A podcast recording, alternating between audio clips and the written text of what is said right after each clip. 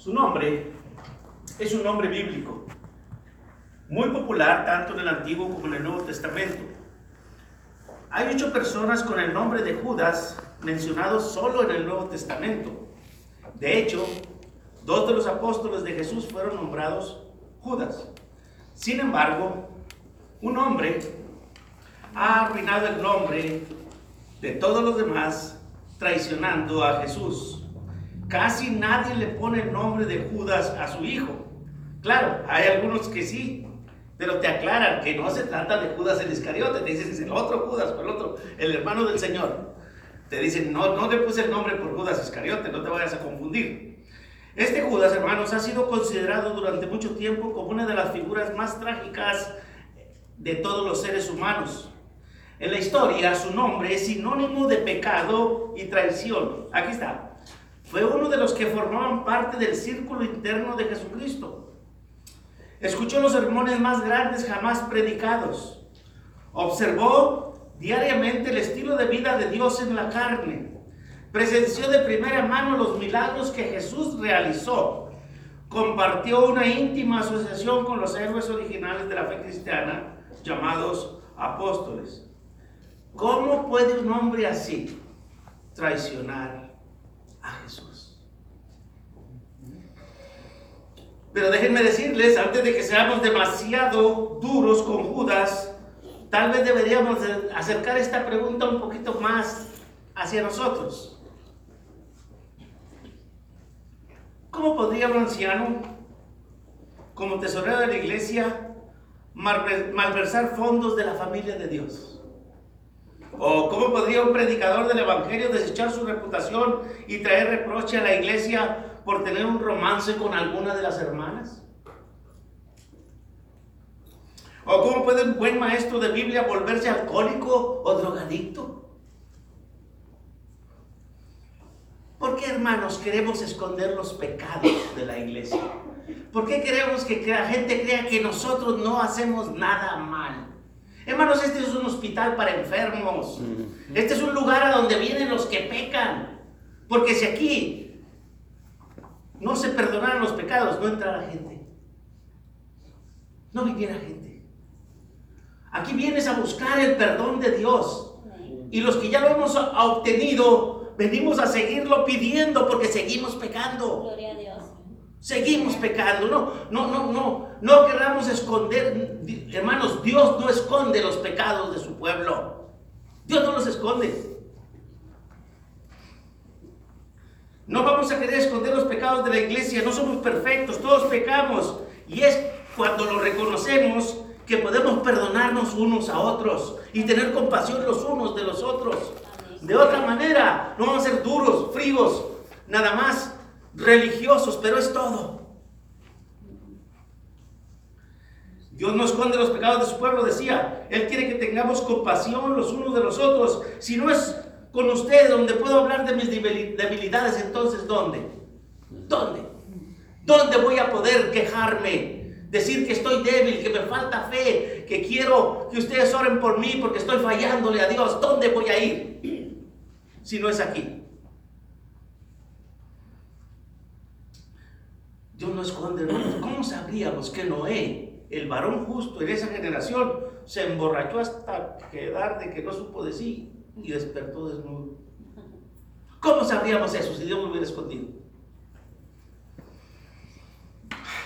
¿Cómo podríamos saber que Abraham, el varón de fe,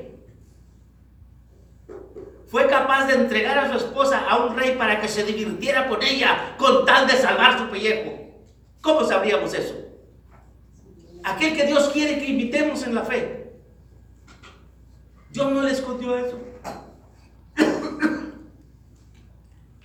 No, hermanos, nosotros somos buenos para esconder nuestro pecado, pero Dios lo conoce. Amén. Dios lo conoce, Dios sabe que nosotros somos pecadores. ¿Cómo podría el rey de Israel un hombre de acuerdo al corazón de Dios cometer pecado de adulterio y luego de asesinato, mandar matar al esposo de la mujer con la que cometió adulterio. ¿Cómo podría ese hombre? ¿Cómo podría Demas, un hombre cristiano, que después de que conoció el gozo de la salvación, decidir volverse al mundo? ¿Cómo? ¿Y saben por qué lo sabemos? Porque Dios nos lo dice. Si no, no lo supiéramos. Hoy, aquí en la mañana, en nuestro estudio estuvo basado en qué es el pecado. Próximo domingo va a ser cómo se desarrolla el pecado. Después va a ser, ¿puede pecar el cristiano? Y por último, en ese, estudio, ¿cómo puedo vencer el pecado? O sea que este domingo y los tres siguientes, Dios mediante, vamos a estar estudiando el peligro en el que estamos los seres humanos. Hoy estudiaremos acerca de los peligros del pecado usando como base la vida de Judas. Juan 13, 18 al 30.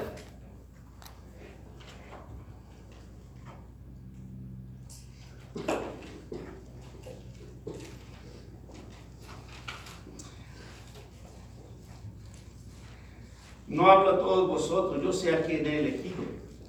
Mas para que se cumpla la escritura, el que come pan conmigo levantó contra mí su calcañar. Desde ahora os lo digo antes de que suceda, para que cuando suceda creáis que yo soy. De cierto, de cierto os digo, el que recibe al que yo enviare, me recibe a mí, y el que me recibe a mí, recibe al que me envió. Habiendo hecho esto, habiendo dicho esto, Jesús se conmovió el espíritu y declaró y dijo, de cierto, de cierto os digo que uno de vosotros me va a entregar. Entonces los discípulos se miraban unos a otros dudando de quién hablaba.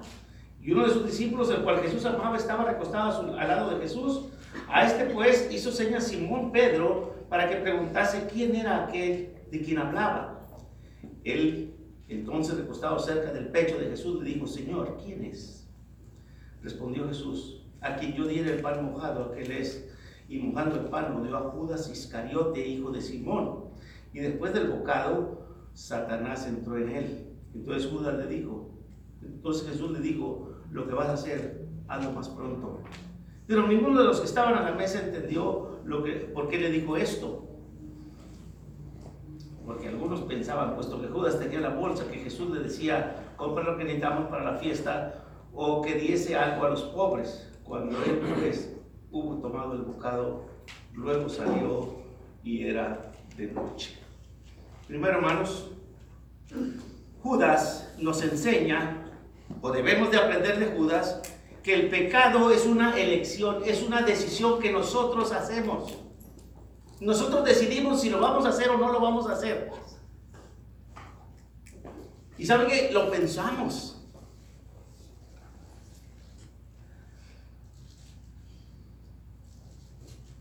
Pedro nos dice que Satanás anda como león rugiente buscando a quien devorar. ¿Saben qué? Satanás siempre está buscando un corazón donde entrar. ¿Cómo viene Satanás a la reunión? ¿Cómo viene? ¿Saben cómo viene? Viene en algunos de nosotros. ¿Se acuerdan que en la sinagoga había un hombre que tenía un espíritu de demonio? Pues así viene Satanás en algunos de nosotros a veces, porque venimos dispuestos a argumentar, dispuestos a, dividir la iglesia, dispuestos a hacer problemas. Y viene a la iglesia, Satanás viene a la iglesia, viene a la reunión. Pero viene en algunos de nosotros, porque está esperando que alguno de nosotros le dé oportunidad de meterse a él. Y en esa persona viene Satanás. Hay que tener cuidado, hermanos. Porque nosotros sabemos si lo dejamos entrar o no lo dejamos entrar. Es una decisión que nosotros hacemos.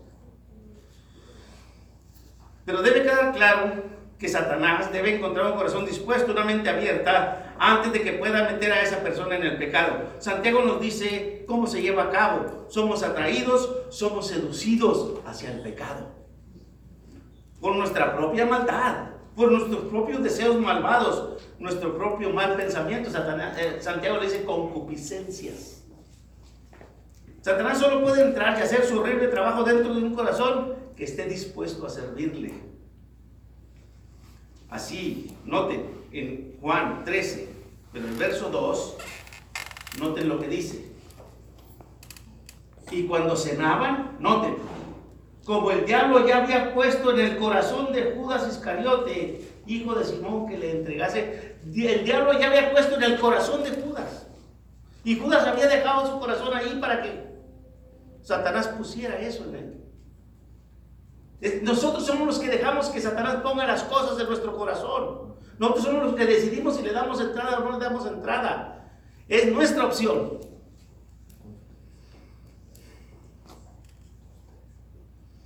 Tu asociación y la mía con Satanás son una cuestión de elección y esa elección es nuestra. La escritura afirma esto. En el caso de Job, déjenme decirles, encontramos a Satanás viniendo a Dios pidiendo permiso para afligir a Job. Satanás es restringido por Dios de respetar el libre albedrío de Job. En Lucas 8, los demonios en el endemoniado, ustedes se acuerdan, tuvieron que pedir permiso para ir a los cerdos. Jesús le dijo a Pedro, Pedro, Satanás os ha pedido para zarandearos como a trigo. O sea que Satanás está restringido por Dios. Hermanos, tenemos que saber que este mundo sería un lugar feo para vivir si Dios no estuviera refrenando a Satanás, si no lo estuviera deteniendo de que nos haga pedazos. Satanás está restringido por Dios. ¿Qué sería de la iglesia? ¿Qué sería de esta reunión ahora mismo si Dios no estuviera deteniéndolo? Esto es lo que es el infierno, ¿verdad? Un lugar, una calidad de vida donde Satanás gobierna, donde Dios no lo detiene, porque nosotros fuimos y nos metimos en sus terrenos, estamos a su disposición, vamos y lo buscamos y le decimos, aquí estamos, te queremos servir nosotros aquí.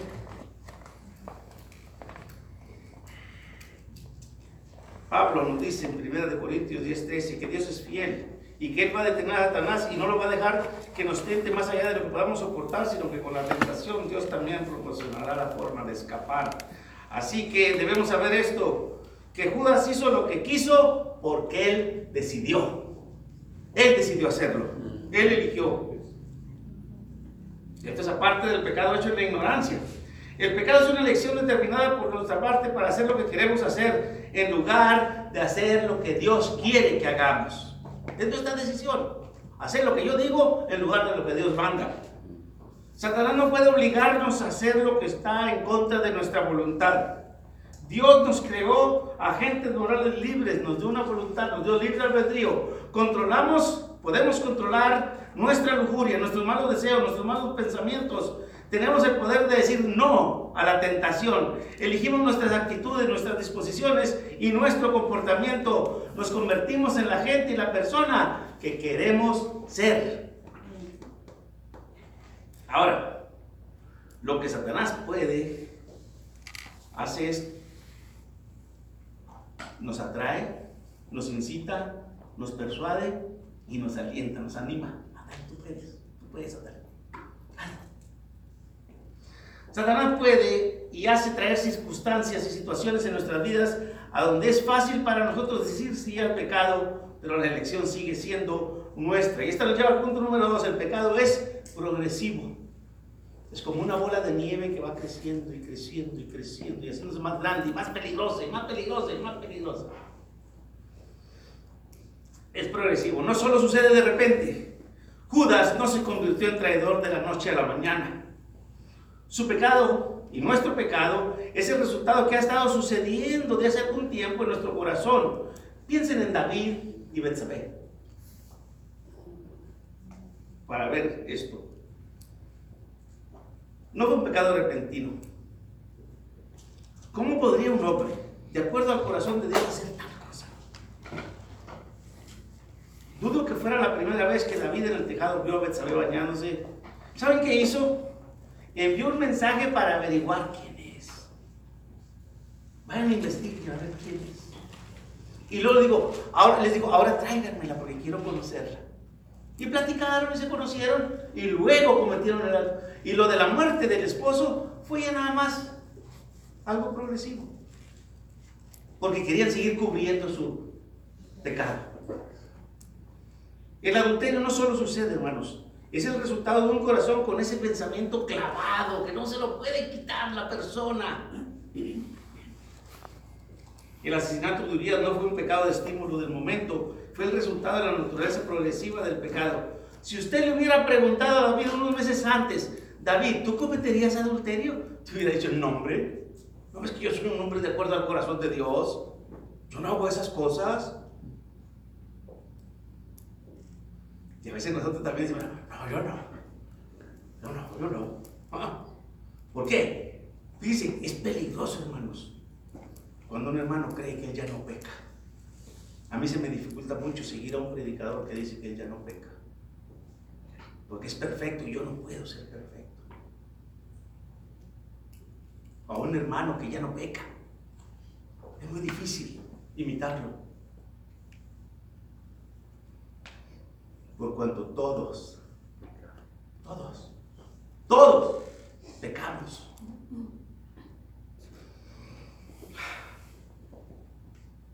David inmediatamente te hubiera dicho absolutamente no. ¿Saben qué? El pecado es progresivo, nos lleva a donde no queremos ir, nos incita a hacer cosas que no queremos hacer. Y así como el nuestro, el pecado de David y Judas tuvieron su comienzo en el corazón, mucho antes de que lo cometieran. Salomón escribió, como un hombre piensa en su corazón, así es. Judas dijo, Jesús dijo, del corazón vienen las cuestiones de la vida. Pedro dijo, de las personas que tienen los ojos llenos de adulterio. Lo que pensamos en eso nos convertimos. Así el pecado es un proceso continuo que comienza en nuestro corazón, instigado por Satanás, pero ¿saben qué? Mantenido por nosotros, porque no lo dejamos ir, no lo dejamos ir, no lo dejamos ir hasta que lo hacemos. Puede ser adulterio mental, puede ser abuso de sustancias, puede ser materialismo, puede ser chismes, puede ser estar sembrando discordia, causando división en la familia, en el trabajo, aquí en la iglesia, podría ser codicia. Tenemos una opción. Podemos ceder en el proceso o podemos decir no a Satanás. David y Judas nos enseñan que el lugar para detener el pecado está en el corazón, en el pensamiento de la persona. Ahí puedes pararlo. Ahí debes pararlo.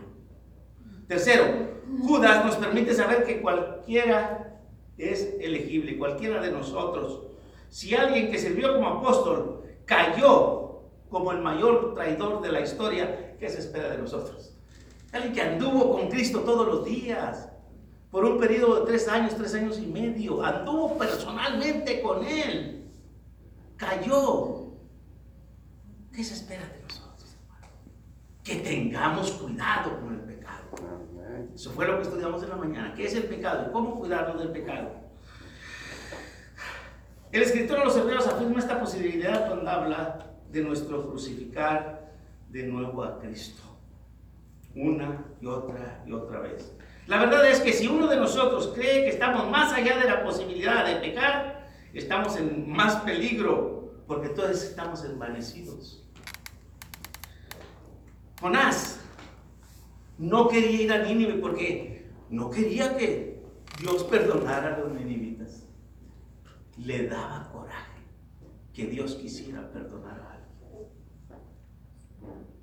que no era de su pueblo. Pablo advierte que si alguno de ustedes está firme, uno de nosotros, mire que no caiga. Juan dice, si decimos que no tenemos pecado, ya estamos más allá del límite de donde Dios pueda salvarnos. Ya nos pasamos. Quedamos destituidos de la gloria de Dios porque no hay justo ni aún uno.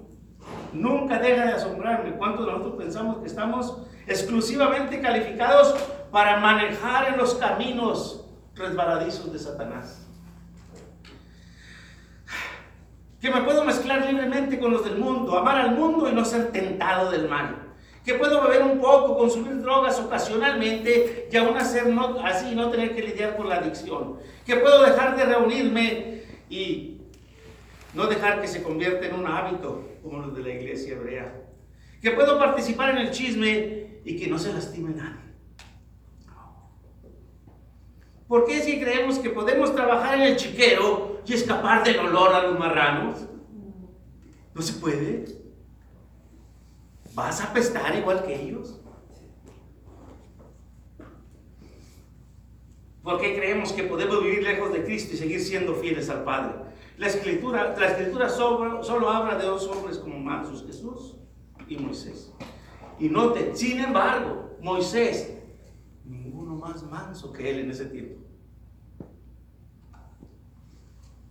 Cayó, resbaló, porque no le dio la gloria a Dios en las aguas de la roca. ¿Tenemos que Aarón y yo darles a ustedes siempre agua? No dijo, ¿tiene Dios que darles siempre lo que ustedes necesitan? No, agarró el crédito para él. Un hombre manso, el más manso, que yo creo que nosotros ni para cuándo. David era un hombre de acuerdo al corazón de Dios. ¿Podría alguna vez ser culpable de codiciar, adulterar, mentir, engañar asesinar? Imagino que David podría pensar, yo puedo dejar de pecar a la hora que yo quiera, como muchos de nosotros. No han ustedes pensar que dice, yo puedo dejar de tomar a la hora que yo quiera, yo puedo dejar de fumar a la hora que yo quiera. No puedes, por eso no lo has dejado. Mm. Y si lo dejas, lo dejas un tiempo para agarrar vuelo y darle más, más duro. Y podría haberlo hecho David, pero no lo hizo. Es difícil detener el pecado después de que comienza, después de que ya va a agarrar tu vuelo. Mientras está en progreso. Pedro dijo, Señor, iré contigo a donde vayas, haré lo que necesites. Nunca te, voy, a dejar que te pase nada mal, moriré por ti. Sin embargo, unas horas antes, lo negó cobardemente.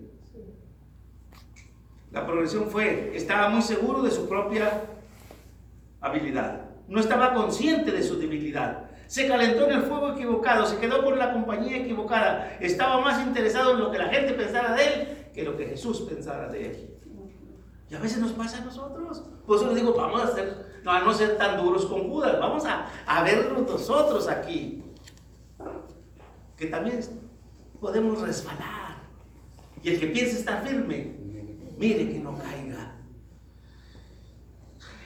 Ustedes y yo conocemos nuestros resbaladeros. Cada uno de nosotros sabemos dónde podemos caer. Cada uno de nosotros sabe, conoce su talón de Aquiles. ¿Y sabe quién lo conoce más mejor que nosotros? Mismos. El propio Satanás. Porque vivimos más tiempo con él que con Dios. Andamos más tiempo donde anda que donde está Dios. Convivimos más tiempo con gente mala que con gente buena. Aquí nada más el domingo, allá en el trabajo todos los días. Con los vecinos siempre. Pues yo les digo, si no es aquí donde podemos buscar consuelo, entonces ¿dónde?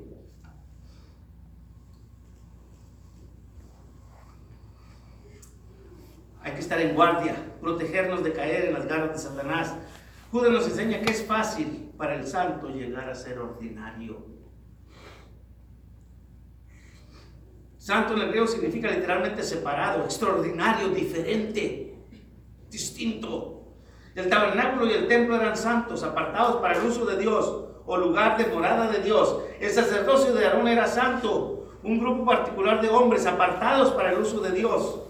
Israel fue una nación extraordinaria, separados como el pueblo elegido de Dios. El mandamiento era recordar el sábado y santificarlo, apartado como un día especial. Es fácil para algunos de nosotros, especialmente aquellos, noten, que están muy impuestos ya a la iglesia, iglesiados tomar a Dios por descontado. Déjenme decirles cómo. Se puede llegar a estar tan familiarizados con el sistema de adoración que las cosas santas se vuelven ordinarias, que las cosas santas se vuelven comunes. Tomamos la cena como si nada. Cantamos sin el sentimiento hacia las cosas de Dios.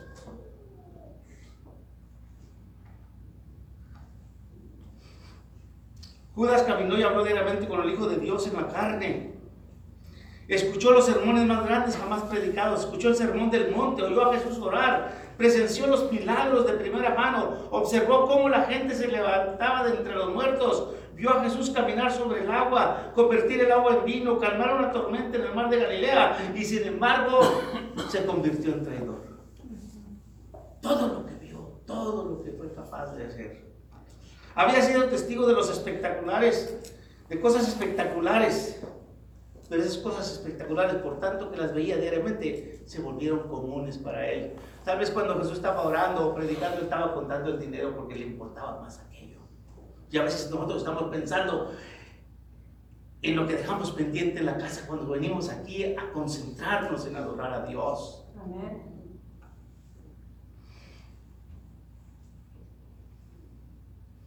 Hermanos, ¿es posible que hayamos caído en la trampa de Satanás? Nos levantamos de la predicación en la oración para cualquier cosa, a veces hasta para contestar el teléfono. Suena el teléfono y nos vamos a contestarlo allá afuera en lugar de apagarlo cuando estamos postrados ante Dios. ¿Qué es eso? O sea, se volvió común la adoración a Dios. Nos importa más el teléfono, nos importa más aquella llamada. Y en ese momento el que importa más es Dios. O debería. Debería de importar más Dios. Porque vinimos a eso, venimos a dedicarle este tiempo a Él. Pero ¿qué pasa?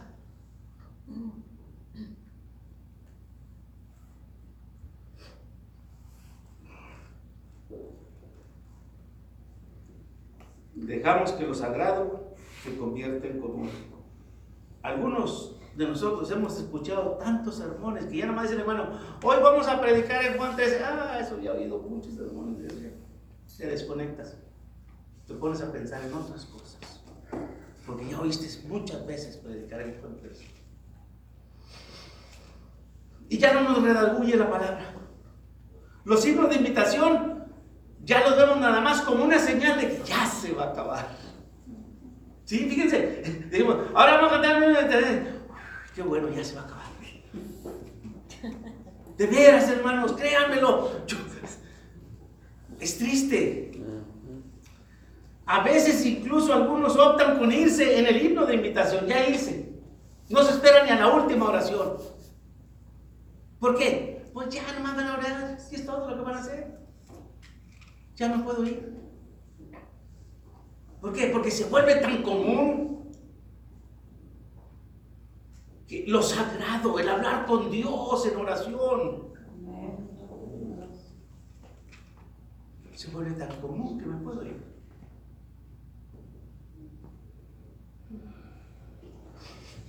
Ya en, la cena del Señor, ya no nos conmueve el cuerpo y la sangre de Cristo, ya no. Cosas santas se volvieron ordinarias.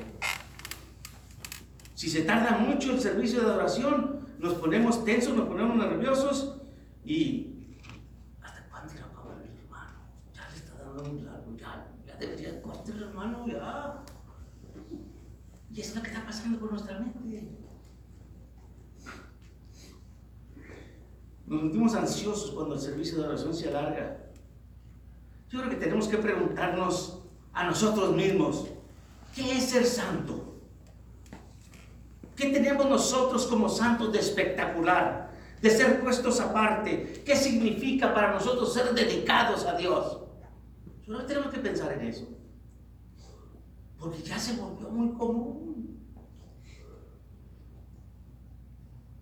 Y es que saben que hermanos, finalmente todos tenemos un precio. Todos tenemos un precio, como Judas. Para él fueron 30 monedas. Para nosotros son los nietos, la casa, la esposa, el esposo, los hijos. Todos tenemos precio para dejar al Señor para traicionar al Señor. Todos tenemos un precio. No más que a veces es demasiado barato. Demasiado barato. Y nos vendemos al pecado otra vez. Porque el Señor ya no es el número uno en nuestras vidas, ni aún aquí, con más allá afuera, ni aún aquí. Ni aún cuando decimos que venimos a eso, yo vine a adorar a Dios. ¿Se acuerdan que cantamos? Yo vine a adorar a Dios.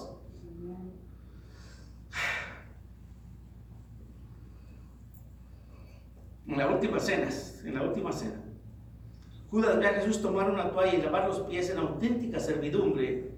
Él oye a decir, él Jesús decir, esto es la genuina vida en el reino, esto es lo que quiero que hagan, háganlo, para esto los llamé.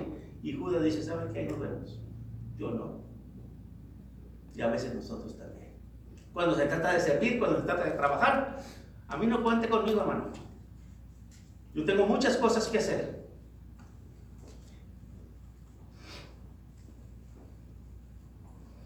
Como el resto de los apóstoles, Judas, Judas no sabía de qué se trataba el cristianismo o qué. Ellos pensaban que el reino de Dios era acerca de tronos, popularidad, poder, prestigio, privilegios. Pero Jesús viene a esta cena diciendo, mi reino es acerca de toallas, es acerca de servicio y es acerca de lavar pies. El que quiera, bienvenido. El que no, ahí está la puerta. Y Judas fue. Salió. Y era de noche. ¿Y saben qué simboliza? Que salió a las tinieblas. Que se fue de la luz. Era de noche, dice el escritor. Y hace énfasis en que era de noche.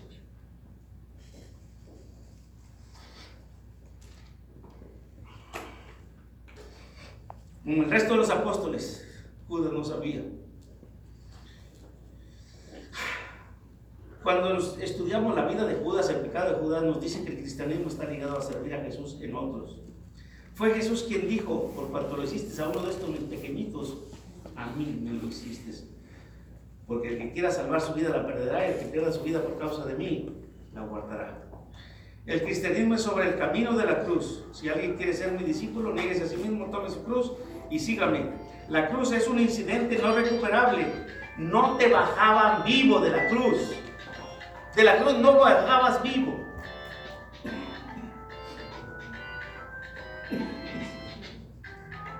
Independientemente de cómo hayamos visto el pasado, la cruz se trata de servir a otros. En Romanos 6, Pablo dice, nuestro viejo hombre fue crucificado en el acto del bautismo del Nuevo Testamento para andar en vida nueva, convertidos en instrumentos de justicia, en sacrificios vivos. Pero ¿qué es lo que pasa? Como cuando Judas nos damos cuenta que tenemos que entregar la corona por una cruz que debemos de cambiar el trono que creíamos que se nos iba a dar por una toalla. Cuando nos damos cuenta que la ortodoxia doctrinal, el pasar por los actos de adoración, es secundaria de servir a otros. Es después. ¿Nos iremos cuando nos den la toalla? ¿Nos iremos cuando se nos asigne un trabajo? ¿Cuándo entenderemos acerca de la idea de servir a los demás? ¿Cuál es nuestro precio? El tuyo, el mío. ¿Alguna vez has pensado en vender a Cristo? ¿En renunciar al cristianismo? ¿En terminar? ¿En dejar de ser cristiano? ¿En dejar de predicar? ¿Dejar de servir a otros? ¿Dejar de enseñar? ¿Dejar de amar? ¿Dejar de perdonar? ¿Dejar de lavar los pies? ¿Dejar de alentar a los oprimidos? ¿Dejar de confiar en Dios en nuestros momentos difíciles? Solo para poder concentrarnos en nuestros propios asuntos en vez de ¿Qué dijo Jesús a los 12 años? Jesús, en, los negocios de mi padre, no en los míos, en los de él. En los negocios de mi padre, de 12 años. Y nosotros tenemos 50, 60, 70 y todavía no entendemos que en los negocios de nuestro Padre es donde nos es necesario estar. ¿Hasta cuándo lo vamos a entender? ¿Cuál es nuestro precio? ¿Por cuánto vamos a vender a Cristo? ¿O por quién vamos a cambiar a Cristo?